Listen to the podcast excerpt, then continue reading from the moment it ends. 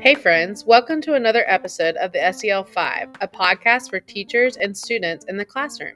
We're your hosts, Chelsea Lemming and Rebecca Moore, and we are so grateful to have this time together.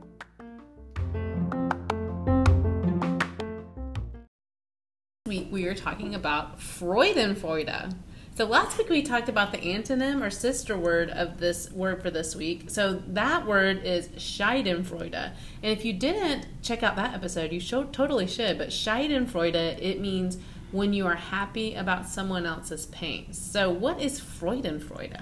Well, we wanted to also talk about the opposite positive of this word, which is Freudenfreude, which means celebrating someone's success. Right. So, this would look like when something amazing happens to someone else. Let's say they win an award or win the championship or accomplish a goal or win a prize. We actually are excited about their success and feel happy for them instead of feeling jealous or sad. And this is amazing. So, research shows that this actually has a benefit for you because when we have Freudenfreude, it creates more happiness for you.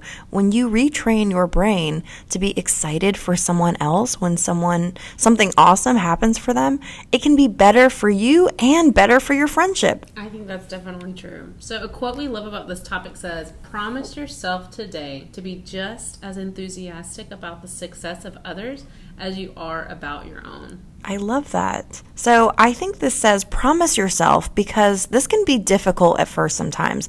It's normal to feel jealous of others at first, but if you make a promise to yourself that you want to be a person that celebrates others by having Freudenfreude, um, it can really help you out. Another quote we love says, How you feel about the success of others really does say a lot about you. I totally agree with that. So, one way I've seen this about how you can tell a lot about a person is when you're watching a team sport or even hmm. like field day something like that mm-hmm. so in a team sport it becomes really obvious if someone is excited about the success of others or only focused on their own success so like in a basketball game someone who only cares about their own success maybe someone who hogs the ball or is never willing to set someone up or assist whereas someone with Freudenfreude would have no problem letting someone else take the shot if you know anything about basketball, it's critical to winning games for to play as a team, like what we're talking about. So players with Freudenfreude will also be the ones on the team encouraging their teammates.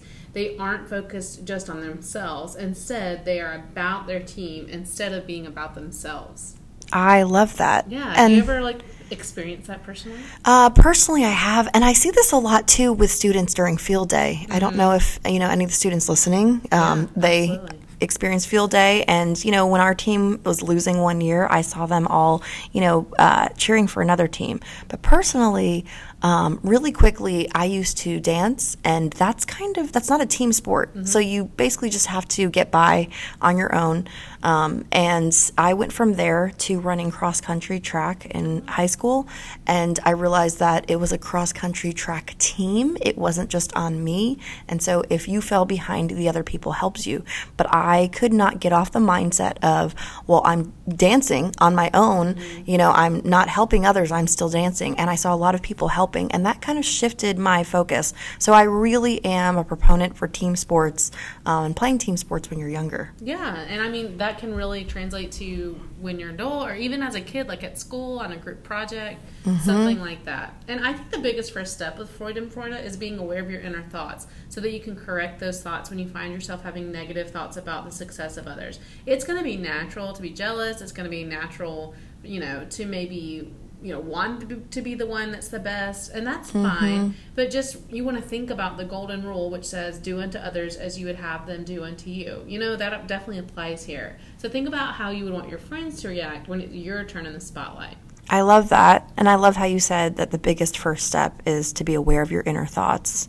Um, I've heard people talking about sentence reframing, and when they hear something negative, they reframe the negative into positive. Yeah, and it's really powerful. That's really hard for me sometimes. Is that uh, hard for you? Absolutely. Yeah.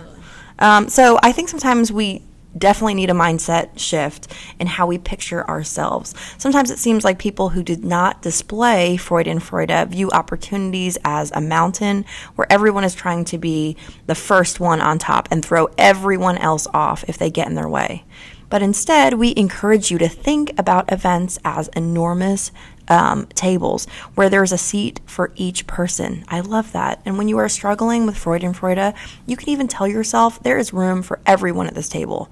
And that will encourage you to celebrate everyone's success. Absolutely.